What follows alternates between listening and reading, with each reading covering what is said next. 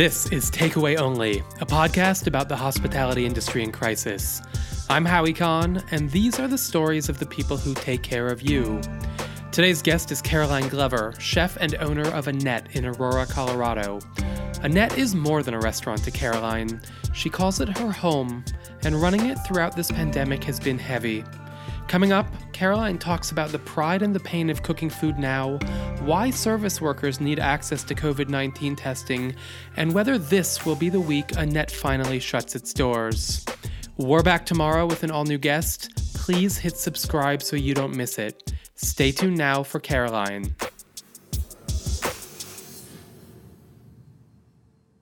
Hi, thanks for having me. Thank you for being here. I really appreciate it. I know um, we're recording this on a Monday, and, and Monday is remains as a chef your your day off. You've kind of stuck to normal chef practices, even though these are not normal times. But you are running the restaurant right now, which is in Aurora, Colorado, from Wednesday to Sunday, um, and it is both a marathon and a sprint. How are you feeling after the last uh, five days of work? You know, I think it's a mixed feeling. I'm, you know, elated that we've kept it up and and we've fed people and we've paid employees. Um, but there's definitely a pit in my stomach going forward to the next week. Um, that's kind of how every week goes. It feels like. When we when we first connected early last week, you were one of the chefs who really first talked to me about how scary it is to go to work and, and the precautions you're taking and, and how setting up now involves the masks, the bleach. So could you tell me and, and our listeners what happens when you go into the restaurant? What is opening up like? What's the process?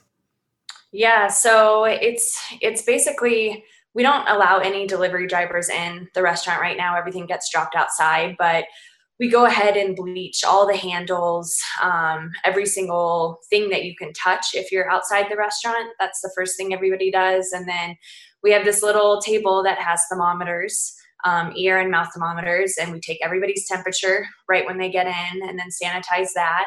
And then masks go on. And um, I have this I don't, I don't, remember the name of it, but it's a soap. It's a surgeon soap um, that we use right when we get in, um, wash our hands, get our gloves on, and then kind of get the day started. How many pairs of gloves do you think you go through in a day?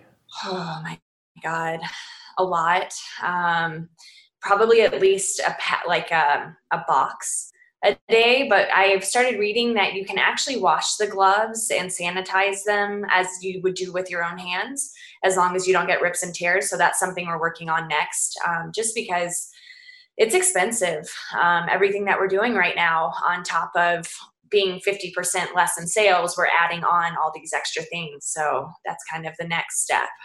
When you're doing the bleaching and the, the glove putting on and the thinking about sanitizing, what are you feeling when you're doing that?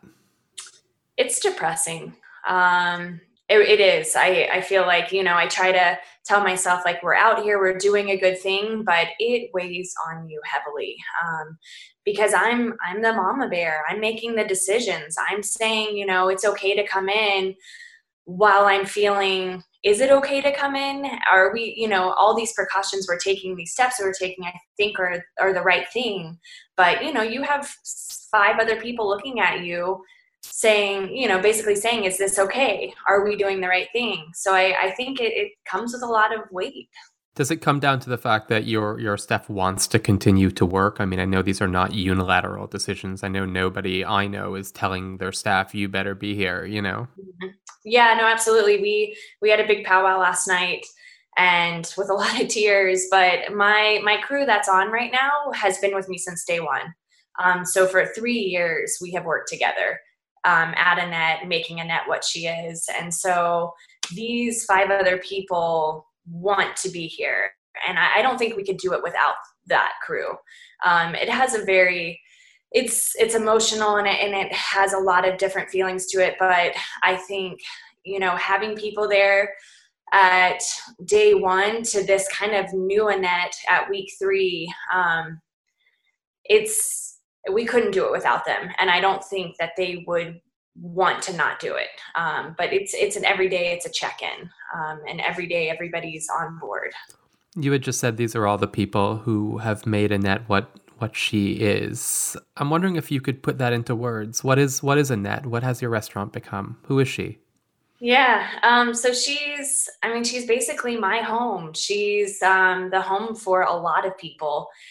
We have a very open kitchen. Um, it's a very small, intimate restaurant. And so these people, whether there's cooks, um, one is my dishwasher who's been with me since day one, who's still with me um, on the ground right now, um, general manager, bar manager, my husband um, I think we've all created this really, really um, intimate and comfortable place for a lot of our guests. And, um, you know, I don't think it's just a dining experience. I think it's, um, it's, it's people coming in and feeling comfortable and seeing the same people over and over. They've really helped create a home for a lot of our guests. Your restaurant's just over the Denver border, and it's technically in Aurora, Colorado, which is a community with a real history of, of trauma that I know is still very palpable. There was a, a mass shooting in a movie theater in Aurora, Colorado in July 2012. Do you get a sense that the trauma from that is, is popping up again now as this really scary thing starts rolling in?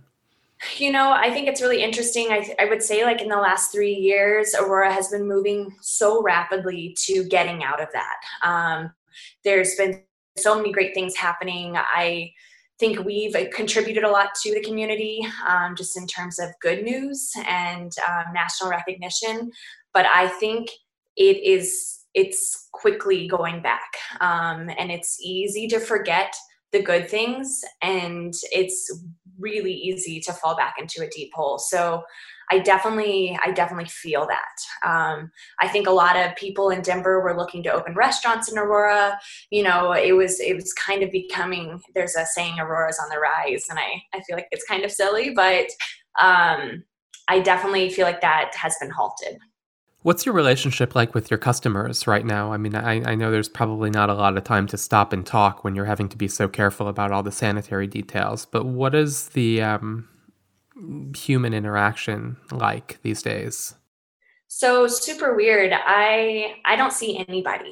Um, and that's really weird for me because I've always worked the grill every single night and people can come and say hi and, and talk to me. So that's been the weirdest thing for me. Um, my husband and my general manager my bar manager run the food out to cars.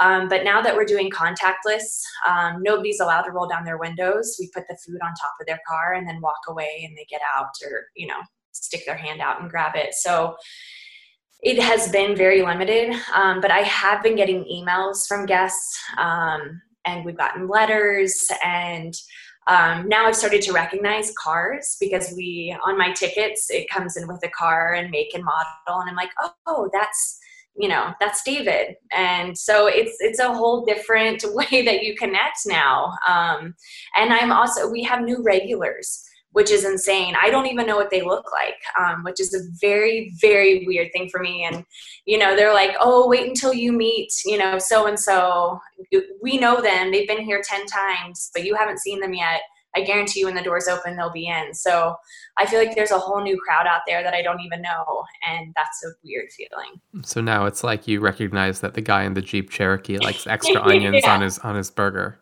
Totally. I'm like, oh, here comes the Volvo. I know that one. what are the emails saying that you're getting? Um, you know, they're they're one or you know, they're all really, really grateful that we're still open and providing food for the community. Um, and a lot of them are burger fanat burger fanatics. We have a burger that we never have on our menu, and so a lot of them are, "Please keep this on when you open." I'm like, mm, maybe, but um, it's a lot of just thank you and and thank you for taking the precautions um, that you're taking. I think a lot of people eat at Annette that don't eat anywhere else in the city right now, um, just because they know how serious we are and how we have been since day one. Um, and so it's it's just a lot of gratitude. How does this change the action of cooking for you? I mean, you're a professional chef. You've worked in some great restaurants. You have your own great restaurant. You have your way of, of doing things. Cooking is about systems. Mm-hmm. How, how does this change that? Yeah, it's um it's been really really hard for me. Um, I'm I'm a person that doesn't enjoy change that much. Um, right before we started wearing masks two weeks ago, I had a nightmare that we were cooking in masks, and I woke up and I turned to my husband. And I said, "Fuck that! If if masks happen, I'm not cooking because I can't taste as much." And then you know the next day we had masks on. We're doing it. Um, it's it takes more time. It's a lot more thoughtfulness. Um, and thinking things through and still making sure we're tasting the food. I mean, I think that's the thing. Like at the end of the day, obviously it's always been about safety for us, but this is to a heightened level. Um, and when you are thinking about safety and then also trying to produce a really great product, it is exhausting. Um, and I find myself at day five just being on edge. And I think that's why we decided we had to take two days off because by the end of five days of taking temperatures and sanitizing constantly and then also making you know wanting the food to be as good as it can possibly be it just it's um it's grating do you take breaks when you're on the line in a way that you didn't before? Do you try to step away have a breath cry in yeah. the walk-in whatever? Absolutely. Um, i never ever took time. We I, i'll take that back. When we first opened and at all other restaurants i never took time to try to eat or sit down. Um, i don't i never took time to sit down but eating did become a really big thing in our kitchen. Um, i kept hearing us say like we don't have time to eat we don't have time to eat. And i freaked out one day a couple years ago and was just like we don't have time to eat. Then we need to take something off our plates. Like that's not acceptable anymore. Um, but we never sat down but now i find myself probably three to five times a day, I'll go outside, take my mask off for a second, you know, kind of get some sun, um, maybe sit down and talk with my husband about nothing, you know, like nothing in it. Um, but yes, that that is a big part of my day now. Cooking is really physical always. I would I would imagine this has added another layer of physicality. Can you talk to me about what's going on with the body of a chef during COVID 19 in a restaurant? Yes. Um, I feel like I must stand all day uh, just as tense as possible. I mean, I can't describe. I mean, and we're working 10 hours a day, which is very normal. And in the grand scheme of things, probably shorter than a regular day at Annette for me. Um, but I think that we're all on such edge and um, I can just feel it everywhere. And the two days off, I try to unwind from that, you know, do yoga. I couldn't do that two weeks ago. I was too depressed and too anxious to do anything but try to kind of focus on Annette. But um, trying to unwind as much as I can at the end of the night. Um, I take a lot more hot baths, but um, I just, yeah, I think I've never felt so sore, but it's not from the long hours. It's from the tense and the weight of, of what's going on. Has the state of Colorado uh, made it any easier to get testing for people who are still working and are still serving the community? No, not at all. And I felt like two weeks ago, um, that that should start happening you know if they were letting restaurants and, and places stay open um, we should be the first people to be tested um, and so because we've created our own quarantine at the restaurant um, and i absolutely think that service workers should be getting testing I think so too. Grocery store employees, anyone still Absolutely. working in a restaurant, people delivering and running food anywhere. Yep yeah, I was, I don't know why I thought that they were going to do that. I don't, I mean, that was like in the early days. Um, but I definitely thought that that was something that would happen. Um, one of the first things I know you did when you decided to do uh, a carry-out service at a restaurant that doesn't is you called up Brady Williams, who's the chef of Canlis in Seattle, who was one of the first really fine restaurants in the country to get it together in terms of providing this kind of service.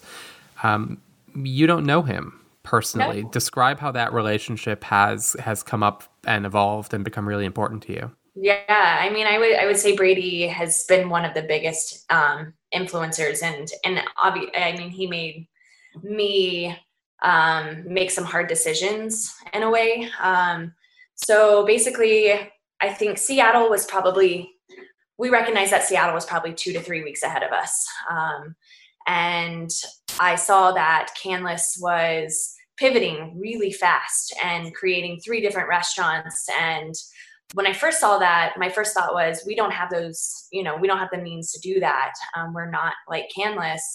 But the more I thought about it, I was like, there's got to be something we can do. So I contacted Brady via Instagram and he immediately responded, gave me his phone number, said, call me. And I got on the phone with him for about, I don't know, I think it was like 45 minutes, an hour. And he just fleshed out everything that they were doing. And also, he knew of Annette because his brother lives in the neighborhood that Annette's in. And so his brother's been to Annette. So he had a good idea of what our food was like and what we were doing. And said, you know, I don't think this necessarily will work for you, but you should look into doing this. Um, and from that, I created a system um, loosely based on Canlis, but I felt like they had really gone through the process and done all the hard thinking and um, and finding out what worked for them. And even though they hadn't launched it yet, they were launching on Monday, and we talked on Saturday. Um, he made me kind of come up with this system on the fly.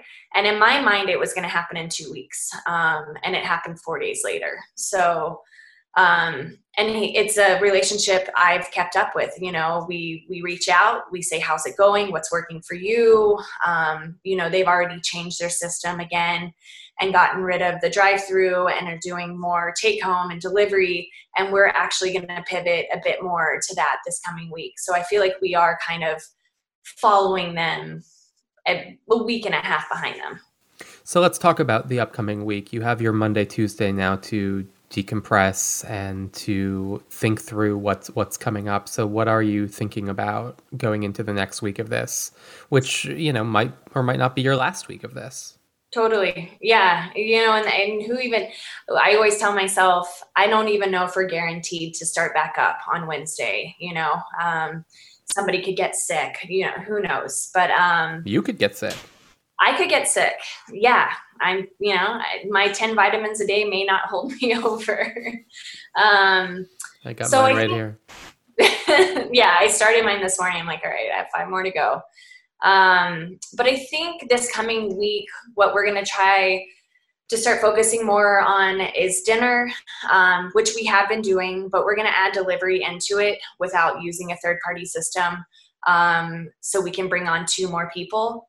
Um, it's just, you know, another way to bring in two more people and that they don't have contact with us so they don't break into the Annette quarantine. You know, we put the food out on the, our porch, they come and grab it, and then they put it on the guest's porch. Um, so that's we're hoping that that will add a little bit more business so we can not do the lunch thing anymore um, we have been asked by some hospitals to provide food um, so we would like to focus a bit more on providing food for hospitals during the daytime and dinner at nighttime.